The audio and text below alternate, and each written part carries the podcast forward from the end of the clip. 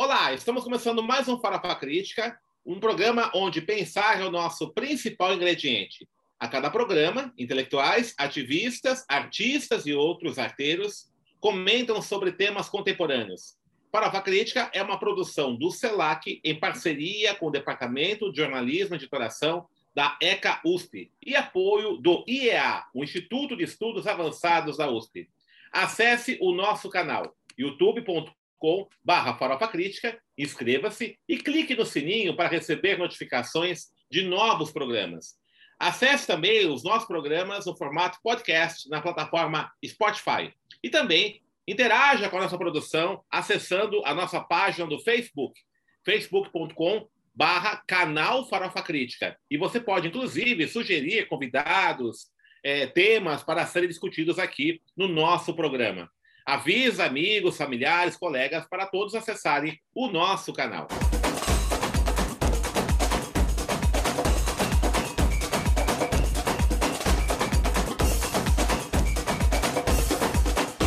E o Farofa Crítica de hoje recebe o professor Fábio Nogueira. Fábio Nogueira, doutor em Sociologia pela Universidade de São Paulo. Ele é professor adjunto na UNEP, Universidade do Estado da Bahia.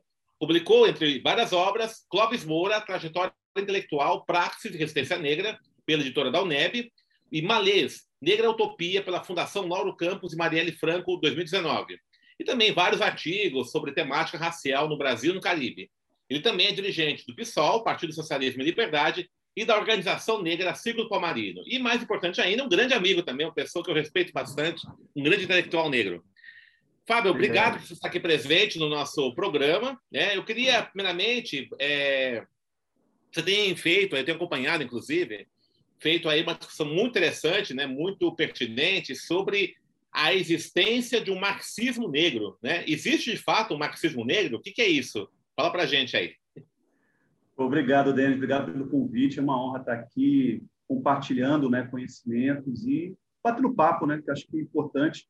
Esse momento tão difícil que o Brasil atravessa, com pandemia, Bolsonaro, e outras tragédias que acometem o nosso povo, mas nosso povo resiste, né? estamos na resistência. Bem, Denis, marxismo negro é, é, curioso, né? Porque acho que tem que ver também, não falar nossa própria trajetória é, intelectual e política, né? Eu sou cria aí da USP, né? Fiz ciências sociais, fiz a graduação, depois é, o doutorado na, na USP e iniciei minha militância político-partidária, no movimento estudantil. E no movimento estudantil da USP, no, no final dos anos é, 90, início dos anos 2000, já faz mais de 20 anos, né? a gente não tinha um debate nas organizações de esquerda na época, que se referenciava para o marxismo, sobre a questão racial. De maneira geral, a questão racial já havia sido superada, ou com o fim do escravismo, com o trabalho livre, e o que, que poderia existir eram reminiscências de um preconceito racial, é, mas não, não, se pensava no caráter estrutural do racismo e a sua relação com o capitalismo, a formação do capitalismo. E eu não me via representado né, nas, nas teses, nos agrupamentos, fui até recrutado por uma organização e foi uma pegadinha, porque na verdade era um texto sobre a questão negra, solto, aleatório, e aí eu fui recrutado imaginando que aquilo era uma linha política da organização e não era. E, e eu tive contato inicial na graduação né, com o Clóvis Moura, mas não foi Clóvis Moura de Rebelião da Senzala, foi Clóvis Moura é, da Sociologia Posta em Questão, no curso de Metodologia. A professora Heloísa Martins, ela indicou o texto, que seria uma espécie de crítica à sociologia acadêmica. Tá? Se fosse uma, o Clóvis Moura no contraponto, eu achei interessante, instigante né, a obra do Clóvis, mas não me aprofundei. Depois fui ter contato com outras obras dele, pensamento do Clóvis Moura, de uma forma muito dispersa, muito desorganizada. O que, de fato, me desperta para a questão racial é o Mariátegui, né? Você é Carlos Mariátegui, Sete Ensaios da Sociedade Peruana, e eu fiquei impressionado com a perspectiva do comunismo incaico, do Mariátegui, a importância dos povos indígenas, organizações indígenas.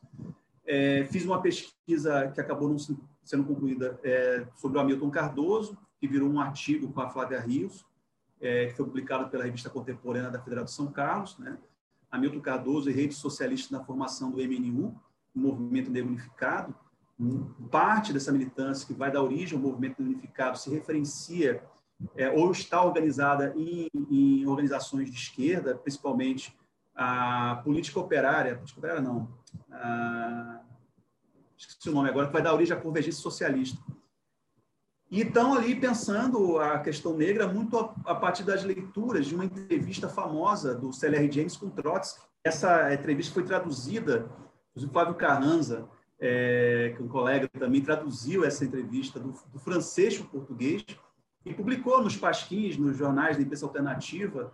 Tem um jornal alternativo muito importante, conhecido como Versus, que tem uma é, que o Marcos Feynman era, era diretor, né? Se torna um instrumento da convergência socialista e tem uma coluna chamada Afro Latinoamérica e tem é, que por si só, inclusive saiu a edição Facsimile, que é Soeto, né? É editor, acho que em parceria com a Fundação Pessoa Abramo que é interessantíssimo, porque tem vários intelectuais negros ali, inclusive Almito Cardoso, produzindo uma perspectiva marxista de esquerda. Então, quando eu, quando eu retomo a, na, no meu mestrado Clóvis Moura, que aí eu faço um estudo mais tematizado, quando eu termino de, de escrever minha dissertação de mestrado, eu coloco, né, e transformo em livro, que foi publicado pela editora da UNEB, coloco é, a possibilidade de um marxismo negro. É interessante isso é, deles, porque eu parto de um prefácio que o Zizek escreveu para as obras do Mao Tse Tung, saiu pela Zahar. E o Zizek propõe uma, uma ideia de que, para o marxismo se universalizar, é necessário que ele seja traduzido em outros contextos históricos. Né? Então, ele fala que traduzir trair tem a mesma raiz etimológica. Né? E que, assim como Paulo havia traduzido o cristianismo, né, o Mao teria traduzido o marxismo para as condições da China. E aí eu pego esse pensamento do Zizek para falar sobre a possibilidade de um marxismo negro, né? de um marxismo pensado a partir da perspectiva negra, né? Um, não estou falando de afrocentrado, mas negro centrado de uma concretude histórica, né?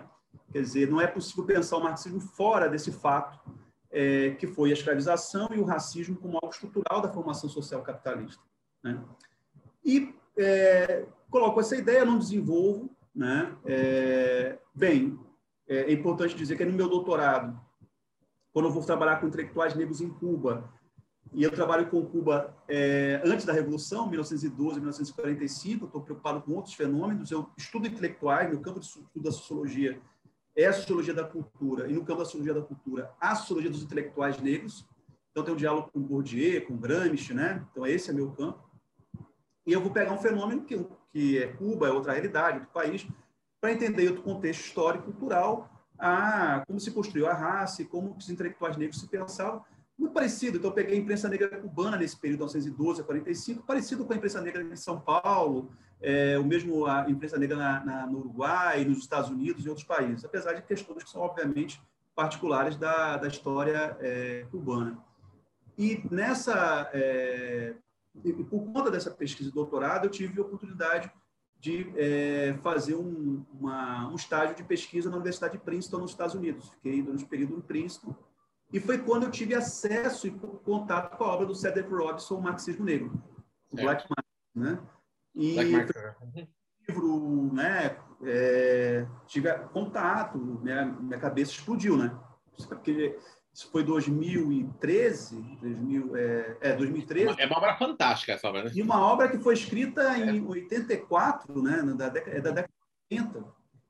E eu fiquei assim, poxa, o que acontece com que essas obras não chegam no Brasil, né? A gente não falar do, do Black Marxism, do marxismo negro, do Zachary Robinson, e, e fora que ele vai fazer uma indicação de outros autores, de outros intelectuais.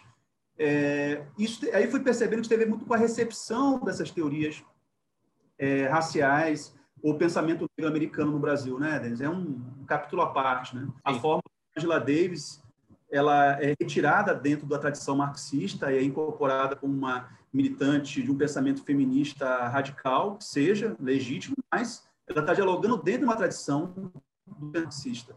Isso acontece com outros, né? Então a gente meio que é, faz uma leitura seletiva desses autores e acaba não reconstruindo a história. A Angela foi é, filiado ao Partido Comunista dos Estados Unidos, foi candidata a vice-presidente da República, sempre esteve no campo do marxismo. É, quando você vai ler o, a produção dela sobre a, o complexo industrial carcerário, né, é, o sistema prisional dos Estados Unidos, você percebe a Michelle Alexander, que foi inclusive traduzida, né, é, recentemente pela Boitempo, é, tem a mesma pegada. É, é uma análise marxista, é uma análise que parte da questão da classe, que pensa a classe na sua na sua concretude, né? Na, na, em que a raça está articulada com classe para entender as dinâmicas das relações do mundo contemporâneo e a forma como se organiza o modo de produção capitalista. Bem, então, a partir disso, eu fiquei com essa ideia na cabeça e, é, recentemente, recentemente mesmo, né, ano passado, em plena pandemia de 2020, é, um escritor, escritor não, um intelectual espanhol, branco, né, que tem uma trajetória muito específica e vale a pena falar um pouco dessa trajetória, ele é, produziu um livro chamado Marxismo Negro. Né? É, ele é ligado ao. É, ele tem um, uma turminha né, da Claxo, tem o Ramon Grossfogel, né, que, que parte dos estudos decoloniais e encontra, se encontra com, a, é, com um conjunto de autores eles colocam o pensamento radical do Caribe anglófono, basicamente intelectuais negros caribenhos é, de fala inglesa que produzem uma teoria marxista que tem a raça como elemento central. Então eles chamam isso de marxismo negro. Né? E são intelectuais que estão produzindo ali desde a década de 20, né? É, até hoje. Então, é uma tradição, são intelectuais que se citam, que se referenciam, é uma, uma tradição que tem é, uma, uma, uma vitalidade, né? Um, um, uma pujança, e no Brasil nós temos elementos disso. Tá? Então, por exemplo, o C.L.R. James, é, que escreveu Jacobinos Negros, não escreveu só Jacobinos Negros, né? E a própria militância trotskista do C.L.R. James é muito específica, né? Dizer que o C.L.R. James é trotskista é mais ou menos, né? Porque o trotskista C.L.R. James é, é, até antes trotskista. Eu, eu, acho que, em parte, foi muito mais uma ruptura que ele teve com o Partido Comunista, né?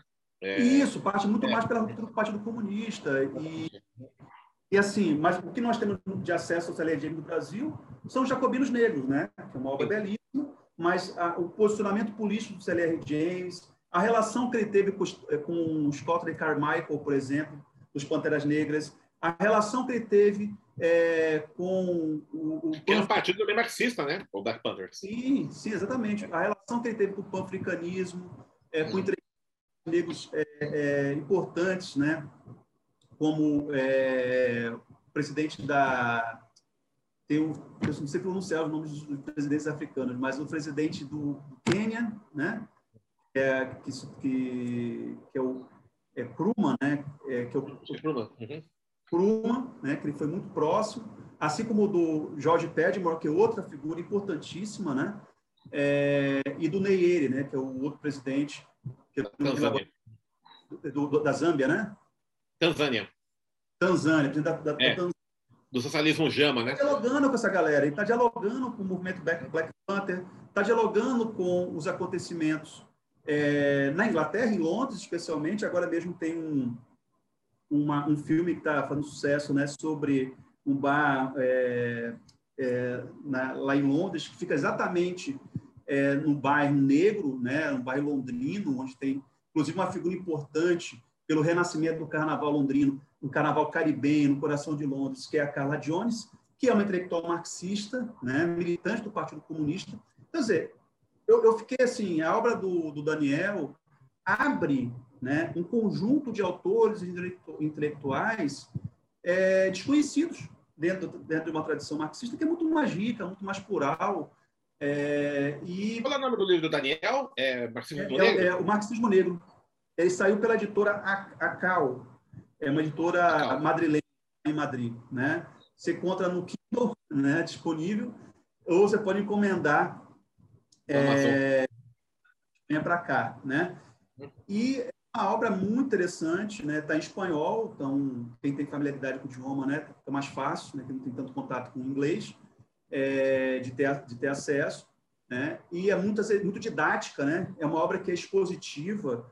O objetivo dela é mais muito mais é, não é exatamente fazer uma análise, mas fazer uma exposição desses pensadores, desses autores, né? Até porque existem ideias, é, deles que nós incorporamos, né, como de pensadores é, latino-americanos ou debates que foram colocados, né, mas que estão na cabeça desses caras. O, o Oliver Cox, por exemplo, tem uma, uma obra da década de 30, 40, o capitalismo é um sistema, essa ideia do sistema mundo é do Cox, né? O Eric, o Eric Williams, na né, ideia da, da triangulação do comércio, da formação das economias caribenhas, etc., também tem uma contribuição muito grande, né? O comércio triangular para entender a formação do capitalismo, etc. Não exatamente ele é um marxista, o Eric Williams, ele foi presidente de uma nação do Caribe, foi responsável pela fundação de uma instituição de ensino muito importante, com a Universidade das Ilhas Ocidentais, das Ilhas Orientais, que é, tem, que tem a sede na Jamaica. Jamaica. Essa universidade está em todo o Caribe anglófono e tem uma produção intelectual invejável, uhum. né, de, de ponta, né, e que é absolutamente desconhecido no debate intelectual é, brasileiro, é, assim como os nossos próprios marxistas negros, né? É, a gente pode falar do próprio Clóvis Moura, Silvio Almeida, incluo você também, a Cristiane Sabino, outros né, que estão produzindo a partir do marxismo nessa perspectiva é, racial. Então, o marxismo negro, é, é, Denis, assim, mais do que exatamente é, uma, uma corrente teórica, né, eu acho que é um, um lugar de produção teórica que entende a raça como um elemento fundamental para a explicação da dinâmica do capitalismo contemporâneo. Né? É, então, você tocou duas coisas importantes aí, né? O primeiro, assim, eu, eu dei uma pesquisada aqui agora quando você estava falando, né? É o, a organização que deu origem à convergência, a Liga Operária. A Liga né? Operária. Liga Operária, né? Então, exatamente. E o Hamilton Cardoso, né? Que você também citou, o Hamilton Cardoso, né? Não sei se você sabe, é o foi o meu mentor, né? Na entrada no movimento negro, né? Eu, eu comecei a minha militância no movimento negro, um debate, 89, 88, me parece, é, lá, é, lá na Prefeitura de São Paulo, com ele. Né? Foi, eu, eu, era, jovem, tinha 20 e poucos anos naquela época. Eu estava tava começando meu militância no movimento negro, um debate com ele, me encantou muito. Né? A, o Hamilton, ele é jornalista como eu também, né? então a gente estava durante muito tempo, né? A gente conversou bastante, né? Então foi a pessoa que me formou de fato aí para a militância negra, eu, eu, eu ia ficar muito pressionado né, com, a, com a capacidade de análise que ele fazia. Né? É, e é muito interessante pegar, né? Você vai pegar que tem uma geração de intelectuais aí é, que vieram da formação uh, da convergência, intelectuais negros, né? Que fundaram o MNU, né? Então o movimento negro unificado teve teve teve muita presença de intelectuais é, a partir dessa dessa tradição aí, né? Agora uma pergunta que eu ia fazer com você, Fábio, veja, uh, o que a gente observa, né? Eu particularmente observo que existe uma, uma filtragem na leitura de vários desses intelectuais. Né? Por exemplo, uma delas é a Helena Gonzalez, né, que eu fiz uma leitura agora, né, tem um trabalho maravilhoso aí da Flávia Rios e da Marcia Lima, né, que compilaram os textos né, e lançaram uma, uma coletânea de artigos dela. Um pouco antes, eu, tinha, eu tive acesso também ao material que foi muito bem feito também, da União dos Coletivos Panafricanistas. Né? É, tem, tem esses dois materiais, né, tudo isso. E uma coisa assim, que me impressionou muito né, é a análise que ela faz de conjuntura. Né? Que, assim, existe uma, uma, uma recuperação da Helena Gonzalez como mulher negra intelectual e ativista, que eu acho muito importante isso, né? Mas, é, é para além da discussão do feminismo negro, acho que ela faz isso de forma muito pertinente, né? mas ela, também faz uma análise é, das relações raciais no Brasil de modo mais de modo geral. Né? É claro, enfocando a questão da mulher negra, mas é muito interessante. Ela vai pegar, por exemplo, ela baseia muito no, naquele intelectual argentino, eu acho que é o NUM, né? É, para discutir marginalidade. Ela, ela faz uma, uma discussão muito interessante sobre os processos de desenvolvimento do regime militar, é, né, os três tipos de capitais que estão entrando aqui, e como é que isso vai criando uma certa, uma certa é, uh, territorialidade de classes né, no qual a questão racial está presente. Dentro qual o lugar do trabalho da, do trabalhador negro? Né? O trabalho precário, o trabalho menos qualificado, tudo isso e ela analisa isso a partir do próprio processo de desenvolvimento. Então, embora ela é, não, não cite diretamente né, as obras do Marx, né, embora ela cita Pulantes, as Althusser em alguns uhum. momentos, é, mas né, você vai pegar toda a lógica da análise que ela faz é muito próxima da linha marxista. Né? E essa, essa leitura não se faz, né? parece que abandona um pouco essa perspectiva, né? como se fosse Angela Davis. Né? Porque você, você, é, você acha que existe aí uma, uma filtragem liberal, democrático-liberal dessas, é, dessas é, produções intelectuais. Né? Então, quer pensar Angela Davis, quer pensar Adela Gonzalez, é, o próprio né, o Malcolm X. Né? O Malcolm X não é só aquela figura, aquela, aquela liderança é, que impactou o movimento né, negro nos Estados Unidos nos anos 60, mas ele faz críticas muito duras ao imperialismo americano. O próprio Martin Luther King, inclusive, né, também faz isso. Né? E isso é meio que apagado, esse tipo de coisa. Né? Você acha que há, há uma filtragem liberal a partir de, dessa, dessa, dessas narrativas?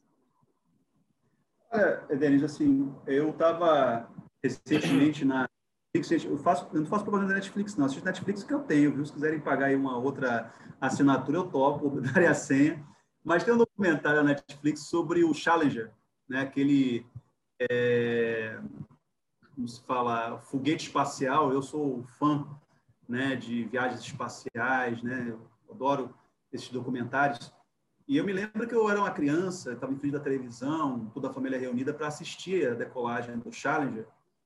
E foi uma tragédia, ele explodiu, né? E, e levava um grupo de civis, uma, uma, professora, seria a primeira civil a entrar em órbita, né? Num voo da Challenger. É, por que estou dizendo isso? Porque quando você pega o documentário, e estou falando do governo do Reagan, né? Década de 80, é, do Reagan, exatamente, década de 80, você tem toda uma preocupação da NASA e do governo americano de promover uma política de diversidade. Então, primeira mulher astronauta, primeiro negro astronauta, primeiro latino astronauta, isso em 1980, que era um contraponto à União Soviética no contexto da Guerra Fria. Por que eu quero dizer isso? Porque políticas de diversidade não são opostas ao capitalismo. Né? É que o capitalismo brasileiro, o capitalismo independente brasileiro, pelas suas condições estruturais, ele é, dizer assim, tem uma dinâmica diferente do capitalismo dos Estados Unidos. E questões que lá já existem desde os anos 80, se pegar Michelle Alexander, a própria Angela Davis, né? É, isso está muito expresso, é, chegam hoje no Brasil, né? com um certo delay, um certo atraso aí de 30, 40 anos. Né? Eu acho que isso é uma reflexão importante a gente fazer, né? porque o que a gente hoje toma como algo novo né? É, na dinâmica das relações de produção no Brasil, não é exatamente novo, entendeu, Denis? Assim, acho que enquanto ideologia, enquanto, é, por exemplo, a gente, muita gente no movimento negro comemorando a, o programa de trainee da Magazine Luiza, né? Que promove Vai dar de São Paulo agora também. É, exatamente. Inclusive, a, declaração da Magazine Luiza é que diversidade dá lucro, né? Uhum. Achei bem interessante a diversidade dá lucro. E quando você vai pegar o programa de trainee, aí você descobre que são 20 mil pessoas concorrendo a 12 vagas. E que a Magazine Luiza, em função da alta qualidade dos concorrentes, não tenho dúvida nenhuma, da alta qualidade dos concorrentes, ampliou para 20. Então, é 20 por 20, é, é, é 20 é mil pessoas disputando 20 vagas. É, é, é disso que se trata, e isso é política de diversidade. Então, eu acho que tem uma, uma visão, sim, uma hegemonia liberal, no, de um certo extrato do pensamento, é, até do ativismo é, brasileiro, é, que confunde representatividade com igualdade. A representatividade é a condição para a igualdade. Ser representativo é importante, é óbvio que é importante, porque é, não, é, não, é, não é admissível né, que um país minimamente de maioria negra e feminina você tenha um nível de exclusão histórica que negros e mulheres tiveram ainda têm nos espaços de poder, nos espaços de representação. Isso é um fato. Né? Mas é um meio para o fim, e não o fim em si mesmo. E outra coisa também, Denis, que me chama a atenção, é, é tratar o debate racial, a questão racial, como uma questão intersubjetiva. Né? É, você trabalha com isso, o, o, o próprio Silvio Almeida também, racismo estrutural, você também tem uma leitura do, do, da ideia do racismo estrutural, mas não dá para reduzir a, a, a, o debate a uma questão de comportamento, né? em que eu entendo o branco enquanto um branco individual que é racista, né? Quer dizer, em que eu eu, eu... você socializa a categoria racial, né? É, você, você ocupa é. você ocupa os e as redes sociais é o prato cheio para isso, os BBBs, né? Esses produtos da indústria cultural capitalista chamado Big Brother, que se inspira irmão do, do, do é, George Orwell. Quer dizer, imagina, tá lá, tá, a, proposta é, é, é essa, é, é, um, é, um, é, é, o, grande irmão do George Orwell, do 1984, gente, é uma distopia de um Estado totalitário, né? É a naturalização do capitalismo de controle. E nós estamos inundando o nosso cotidiano de referências, de debates, etc. Porque se a Carol Conká, porque a Lumena, porque não sei quem, etc, etc, etc. Obviamente, eu né, não coloco de fora, mas é, me impressiona que aí você vê uma oscilação, né? Uma hora o cancelamento da Carol Conká, outra hora a solidariedade da Carol Conká. Por quê? Porque não existe mediação, nós estamos discutindo indivíduos. Indivíduos, né? É, e reduzir o debate a uma questão intersubjetiva não nos permite enxergar a desigualdade como essa estrutura Né? A gente está trabalhando, por exemplo, quando a gente fala dos corpos no capitalismo, e nossos corpos foram escravizados e tem a marca da cor e da raça por uma finalidade, a finalidade de exploração econômica. Você fala muito sobre isso também. Né? Os corpos das mulheres, dos negros.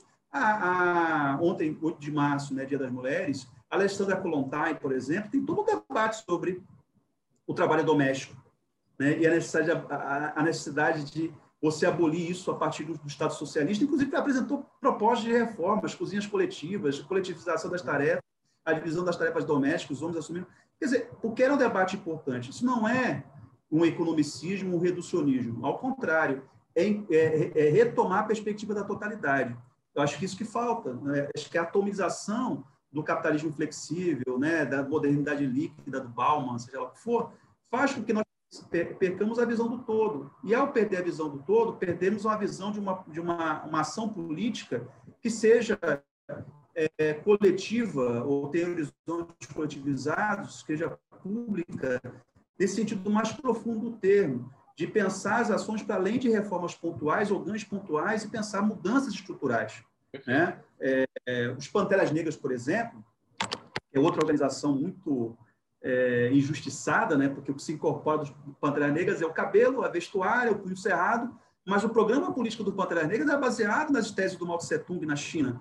É, eles fizeram viagens para a China, eles tinham uma relação com o governo do Vietnã né, contra os Estados Unidos, eles eram anti-imperialistas, eles propuseram um congresso antifascista com outras organizações de esquerda, com organizações de mulheres, o Black Power, junto com outras organizações populares, assim por diante. Então, é, desenvolveram políticas, eram intelectuais que desenvolviam ações comunitárias, como café da manhã comunitário, é, campanha do agasalho e assim por diante. Então, eles, eles tinham como lema servir ao povo, que é um lema maoísta. Então, por que, de, de repente, os Panteras Negras deixam de ser essa organização para virar é, essa organização pan-africanista? Outra coisa, é, se você me permite, né, uhum. sobre essa confusão em relação ao pan-africanismo. Gente, que pan-africanismo? O pan-africanismo do Diamin Dada? O pan-africanismo do Mobutu? Né? Eu me referencio no pan-africanismo da Angela Davis, do Amilcar Cabral, do Agostinho Neto, do Zamora Machel, que também foram intelectuais pan-africanistas, foram políticos pan-africanistas. Né? E, inclusive, o, o né? É, inclusive, a, a, quando, é, isso é uma, por que eu estou falando isso? Porque quando eu fui ter contato com, com o Padmore, né, com o George Padmore, me chamou a atenção porque é, a Angela Davis, a, a Chata Shakur, né, é, os Black Panthers, são todos vistos como pan-africanistas. Se cria uma ideia de uma África, de uma identidade africana abstrata. E eu fiquei com isso na cabeça, de onde veio isso? Né? E, a, e, a, trajetória do Padmore, acho que a explicar um pouco deles, porque o Padmore rompe com o Partido Comunista, é, ele foi um cara muito próximo, intelectual caribenho, marxista, foi muito próximo do Lenin, ele contribuiu para as teses sobre o negro. É, quem não sabe, a Terceira Internacional teve produção política sobre isso e a ação propôs uma, uma espécie de internacional negra para organizar os negros proletários do mundo, etc. E o Jeff Edmore organizou isso. Só que, com o contexto da Segunda Guerra Mundial, né, a, a União Soviética se alia às potências né, que estão combatendo a nazista. E boa parte dessas potências, França, é, Inglaterra, são potências imperialistas, né, que têm posses na África. Então, o, o Pedmore cobrava né, do Partido Comunista da União Soviética uma postura de, de, de combater o colonialismo. E eles não faziam combate ao colonialismo, foi dando o contexto que nós entendemos hoje como Guerra Fria. Uhum. Só que o Pedmore, quando rompe com o, com o socialismo real, o socialismo soviético, e está propondo o pan-africanismo, ele pensa o pan-africanismo como um socialismo africano. Então, pan-africanismo, na visão do Padmore, é socialismo. Só que o socialismo africano, não o socialismo soviético. Então, ele está pensando no socialismo construído com base nos princípios e valores da cultura africana, da realidade histórica concreta da sociedade africana. Isso vai influenciar o Melro Cabral e tantos outros. Só que a gente entende o pan-africanismo como oposição ao socialismo. Essa oposição nunca existiu para intelectuais importantes como o Jeff Padmore, como a Angela Davis, como a Chata Shakur e assim por diante, porque eu vejo situações assim que as pessoas reivindicam o pan-africanismo de forma abstrata, né? sendo que, na prática, o pan-africanismo é permeado por o, o Baby Doc, aquele ditador do Haiti, por exemplo, que fazia questão de, de valorizar a cultura africana, etc., um genocida. Um genocida, assim como Idi Amin Dada e tantos outros, e que reivindicava a cultura africana, fazia que tipo de uso? Um uso opressivo. E se você pegar o E.P. Newton, o Bob Seale, o pessoal que está ali, o Carmichael, os outros que estão escrevendo é, no auge da produção dos Panteras Negras, todos denunciam isso. Uhum. Todos estão denunciando esse tipo de, de apropriação da cultura né? É, e, obviamente, não estou aqui dizendo que não temos que nos referenciar na cultura negra, óbvio que nós temos que reivindicar, mas entender que ela está dentro de uma dinâmica de classe. Né? Muito bom, é, Fábio. A gente vai ter que encerrar, nós estamos já, já recebi aqui o aviso da produção, né? Nós temos esgotou, acho que é um assunto aí que rende muitas outras entrevistas, né? E já está convidado aqui para próximas. Acho que são coisas muito, muito importantes, né? Que está colocando aqui, né? Acho que são dilemas importantes mas eu deixo o convite aqui já, já, já público, né, para você retornar para retomar, poder discutir a questão do panafricanismo, os panafricanismos, né, é, que a gente tem aí como né, um debate que é muito importante, muito pertinente, né, para os dias de hoje, tá? Mas eu queria agradecer a sua disponibilidade, participação aqui no programa, né? Acho que são questões muito, muito instigantes você coloca para a discussão racial, para o debate intelectual negro, né? Que a gente tem que fazer. Tá? Muito obrigado mesmo. Que isso, eu que agradeço. Então, tá Estamos encerrando mais um Farofa Crítica, que hoje recebeu o professor Fábio Nogueira, que falou sobre o, sobre o marxismo negro e outros dilemas intelectuais do debate racial. Acesse o nosso canal youtube.com.br farofacrítica, inscreva-se e clique no sininho para receber notificações de novos programas. E para encerrar, uma frase do Jean Paul Sartre. Enquanto o capitalismo existir, o marxismo será a maior teoria.